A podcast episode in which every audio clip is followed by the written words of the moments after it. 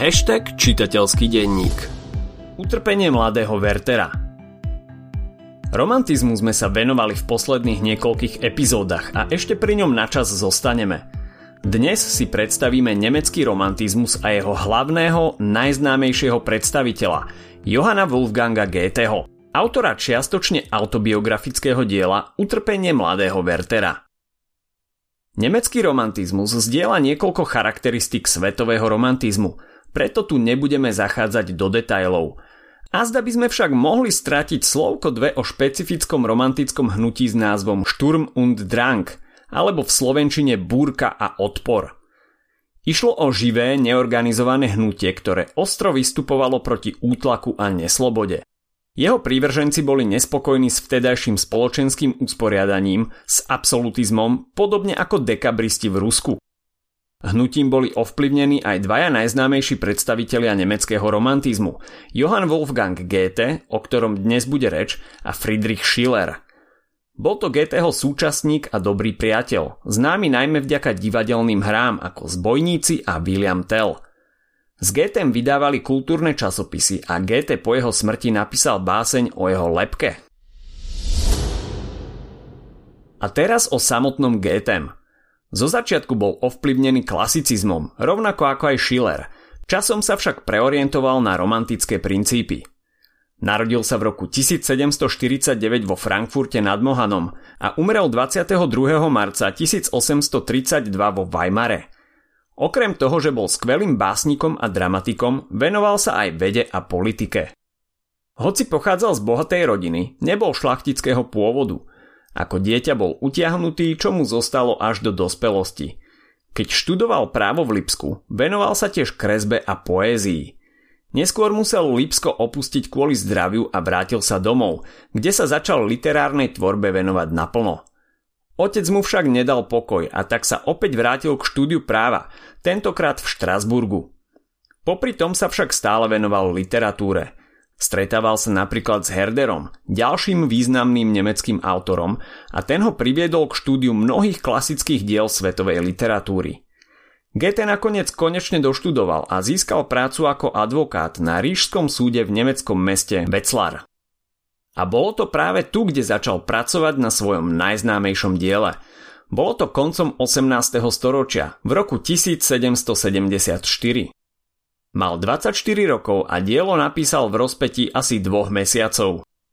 Utrpenie mladého Wertera je príbehom mladého muža, ktorý vlastne úplne nevie, čo so životom. Nemusí sa obávať o peniaze a nemá definitívny cieľ.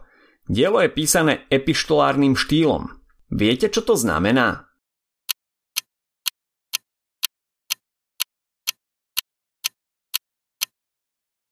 Znamená to, že príbeh je predostretý v podobe listov – v tomto konkrétnom prípade ide o listy, ktoré Werther píše svojmu priateľovi Wilhelmovi. Tento typ románov bol počas romantizmu v celku oblúbený. Ďalším príkladom je napríklad Frankenstein od Mary Shelley. Werther opúšťa mesto potom, ako sa do neho zamilovala istá Leonor. Werther však o dievčinu nemal záujem a tak uteká na vidiek, kde väčšinu času trávi posedávaním pod stromom vo svojom modrom kabáte. Sleduje ľudí, deti, ktoré okolo neho behajú na boso a hrajú sa a okolitú prírodu, ktorou je unesený.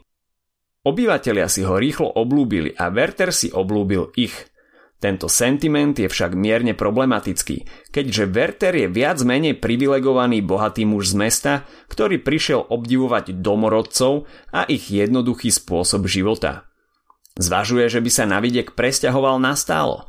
V listoch Wilhelmovi opisuje malebnú farbistú krajinu. A potom stretáva Lotte, krásnu mladú ženu, ktorá sa sama stará o svojich 8 súrodencov po matkinej smrti. Werther, keďže je mladý a ľahko očarený krásou, sa do nej okamžite zamiluje. Rýchlo sa však ukáže, že jeho láska nebude mať šťastný koniec. Lotte je zasnúbená, jej nastávajúci je od nej o niekoľko rokov starší a volá sa Albert. Werther i napriek tomu, že mu to spôsobuje bolesť a celkovo je to veľmi hlúpy nápad, sa s nimi oboma spriatelí. Stretáva sa s nimi a tajne dúfa, že Albert si Lotte nakoniec nevezme. Takto to trvá niekoľko mesiacov. Albertovi slúži k úcti, že Werterovi toleruje časté návštevy jeho snúbenice, dokonca ho pokladá za svojho priateľa. Werterovo utrpenie z nemožnej lásky však stále rastie a nakoniec to už nedokáže vydržať. Opustí teda vidiek a vráti sa do Weimaru, kde si nájde prácu na veľvyslanectve. Stretne sa s mladou dievčinou, ktorá mu v mnohom pripomína Lotte a spriateli sa s istým grófom. Neskôr sa však dostane do konfliktu so šlachtou, pretože nemá aristokratický pôvod. Werther sa navyše dozvie, že Albert a Lotte sa zosobášili bez toho, aby mu to oznámili. Werther je zronený, opustí svoje miesto vo Weimare a chvíľu zvažuje, že sa stane vojakom. Jeden známy mu to však vyhovorí a tak sa vráti do svojej malebnej dedinky, aby ešte raz uvidel svoju milovanú Lotte. Po návrate však musí čeliť krutej realite. Jedno z detí, ktoré vydával hradca, ktoré okolo neho behalo bose a smialo sa, umrelo. Ďalší z dedinčanov sa obesil. Werther navštevuje Lotte tak často, ako môže. Dokonca ešte častejšie než predtým, až to vyzerá nevhodne a medzi ľuďmi sa začnú šíriť klebety. Werther teda hľadá útočisko v prírode, ktorú tak miloval, ale nič už nie je také, ako bolo predtým.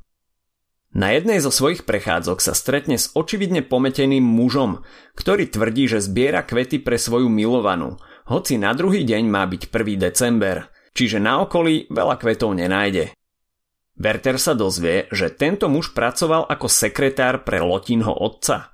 Zamiloval sa do nej rovnako ako Werther a z neopetovanej lásky zošalel. Werther Lotte navštívi znova, tesne pred Vianocami.